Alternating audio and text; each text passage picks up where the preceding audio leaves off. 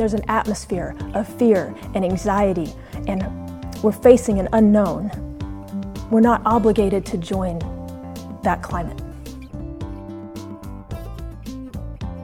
Thank you for downloading our podcast. Make sure you subscribe to get new ones every week. And don't forget to check out our website and social media. Now, here's our special guest speaker, Amberly Strebeck.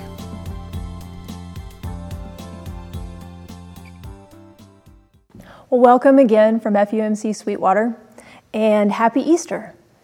I do realize that Easter Sunday was a few weeks ago, but we're still celebrating on the church calendar the season of Easter. And our account that um, hopefully you um, watched a video or were able to read from scripture this morning of this um, journey of two people on the road to Emmaus when they were joined by Jesus is still on the very first Easter Sunday. This is Resurrection Day. Our passage starts with Now, the same day, the two of them were going to a village called Emmaus. And as we're coming to um, celebrate Easter this year, it's, it's a little different, isn't it? I mean, I think my Easter was a little different than any I had ever had. I was thinking back to the Easters as I've celebrated them with my family. Um, Ryan and I have had wonderful Easter celebrations with um, every church he's ever served. And the great times that we've had with our kids, watching them dye Easter eggs and, and hunt Easter eggs. Um, all three of our children were baptized on an Easter Sunday, and so every Easter we commemorate their baptism. And I thought back even to Easters from when I was a kid. And Easter has always been a part of my life. And Easter Sunday has always been kind of a big, loud deal, right? Um, which makes sense. It's the resurrection we're celebrating. We are Easter people. It is a big deal. And every Easter started with the Easter outfit, right? Kind of like this one white hat, white gloves, white dress. And if you look really closely, you can see little me is uh, rolling her eyes. So we had the Easter outfit, and then, of course, you had the big, loud Easter egg hunt. Um, we always had one at church, and if you have as many cousins as I have, every Easter egg hunt was a big, loud affair. Uh, there was yelling and screaming and running and sometimes tackling. Church seemed like it was a big, louder deal. The room is a little fuller, which I love. I really like that people we don't get to see often who come uh, and visit family come to church on Easter Sunday. I also really like that um, statistically, we know that people who have never come to church before, if they're going to try it, they might try it on Easter Sunday. So the room is a little fuller and the energy is a little bigger. And I love the songs.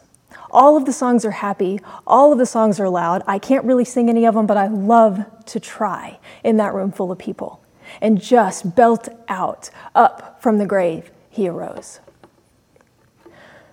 But we didn't get to do that this year. It's been a little different. And that's okay.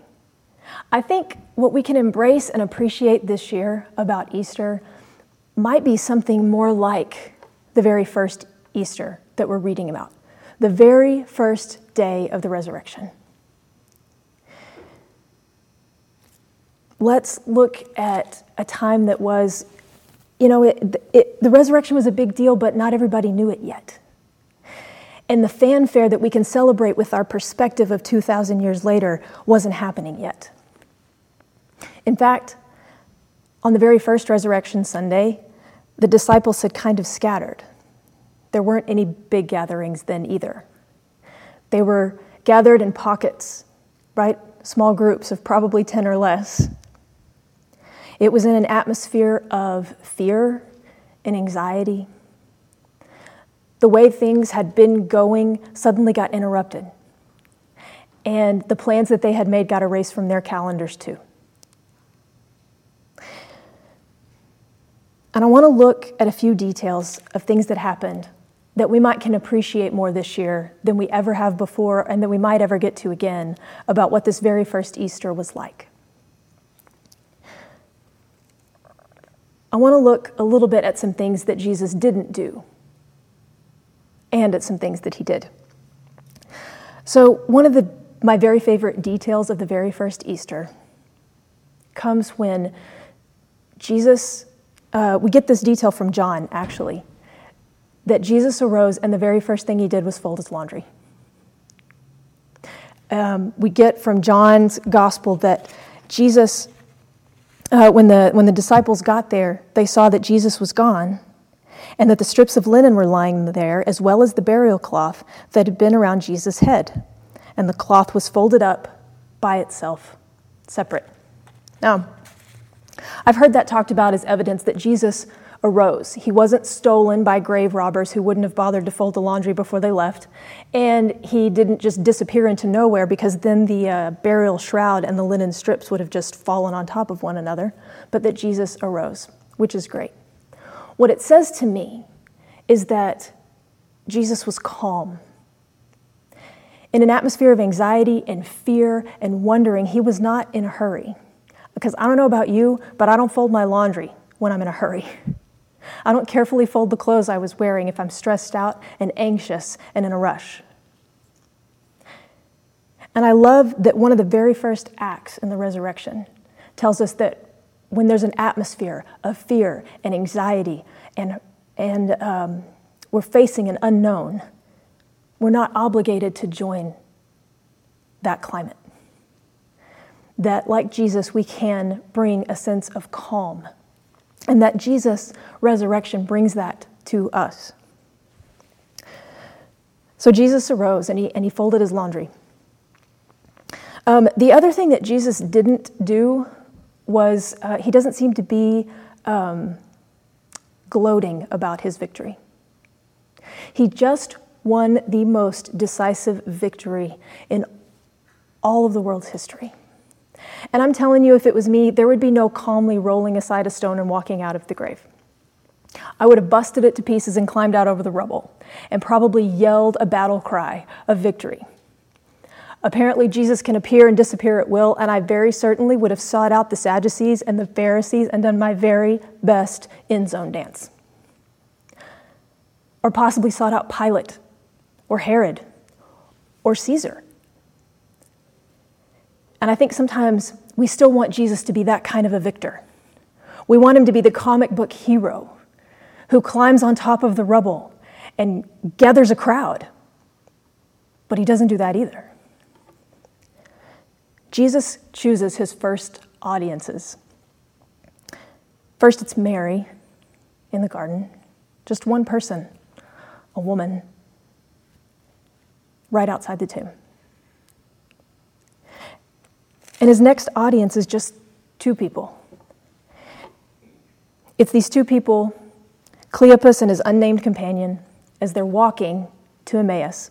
And we're told in Scripture that this is a journey of about seven miles and they were talking to each other about everything that had happened when Jesus joined them for some part of that journey. And again, Jesus doesn't appear to be in a hurry because he walks with them for I don't know what part of that journey, but a while, because it tells us that um, Jesus started with Moses and the prophets and explained to them what all the scriptures meant concerning himself. I'm going to say he was with them for a better part of those seven miles. And then, even at the end of it, when Jesus looks to be going on, they invite him to stay for supper, which he does, until they recognize him in the breaking of the bread. And this is a moment I understand a little better right now, too. Um, I've been in my house almost around the clock for almost a month now with my children, and I love them. I very do. But about once a day, I've been able to get out and go for a walk with a friend or two. And sometimes five miles doesn't seem like quite enough. And when you get to the end of the walk and you want your friend to stay, this is a moment that I understand. And Jesus does. He's not in a hurry, He's not too important. He chooses to share the best news that has ever been shared with one person and then two people at a time. This continues throughout the glimpses that we get of Jesus in his time after the resurrection. He eats some fish and has a conversation with Thomas. Then he cooks some fish and has a conversation with Peter. In conversations and not crowds, and not in a big hurry, and not gloating about his victory, Jesus shares the good news of the resurrection. So I pray that this year, as we get a chance to do the same, we gather around modest meals and have good conversations, that the resurrection is spoken anew into your heart the way that it has been into mine by the people that I get to see right now. So happy Easter. Christ is risen.